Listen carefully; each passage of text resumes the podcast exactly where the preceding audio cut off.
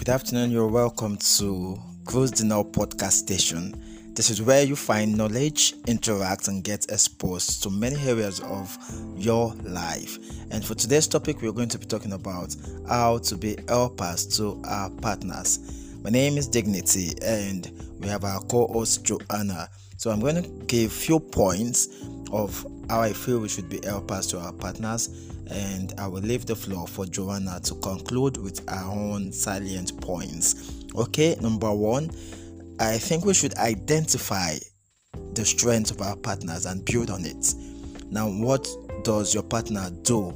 What does she do? What does he do? Now, identify it. Is he a writer? Is she a dancer? Is she a fashion designer? Is he a public speaker? Is he an orator? What does he do? Is he doing very well in that aspect? Is she doing very well in that aspect? Now you should be support to them. Call their attention to the fact that no, no, no, you are relenting, or no, be consistent in this thing you're doing.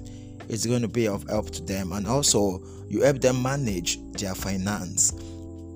Most times, males are spenders. They don't, they don't, um, they don't plan before they spend in as much as the money is with them to just spend. You as a lady, you can help them. No, don't do this this way. Let's do it this way. A good and responsible man should listen to you. Even females, most times they are spenders too. So males should be able to tell them, or the males should be able to tell them, no, um, let's not do it this way. Let's do it this way.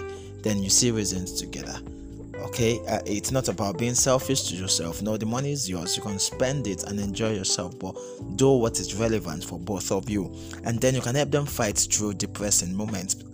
Try to always know how your partner feels at a particular time. You should be sensitive enough to know oh my partner is not fine. I need to go and um, find out what is wrong or how to be of help to him or her okay and um, you just give them those words, those words of encouragement, give them a shoulder to lean on. Tell them, no, you come out of this. Let them feel happy, let them feel loved. Okay, you can also help them plan their lives for the betterment of both of you. At this point, help them plan their lives because if it becomes better. That is for both of you. It is beneficial to both of you. And if she becomes better, it is beneficial to both of you. So these are my points, and I I, I know that um Joanna have other salient points to give to us. Hi and welcome to Cruise the Knob, where we talk about matters of the heart. It's your home girl again, Joanna, and today we're going to be talking about how to be a helper to our partners. Today's discussion is focused on what to do for our partners and not just what they can do for us. You see, relationships ought to be a two way thing, it shouldn't be one sided, it shouldn't be parasitic. I've always believed there is a role individuals in a relationship have to play for one another. And when you discover that need in your partner, do your possible best to meet it and take it up as a responsibility. That is actually how we get invaluable in our relationships. Most people may be like, I don't have any skill sets to assist my partner with. The truth is, those little things you do in your relationship is actually what makes you a great partner. Is actually what is, is actually what distinguishes you from other people like their colleagues at work, the neighbors around. It is actually what distinguishes you. And what are some of those things that will call you to?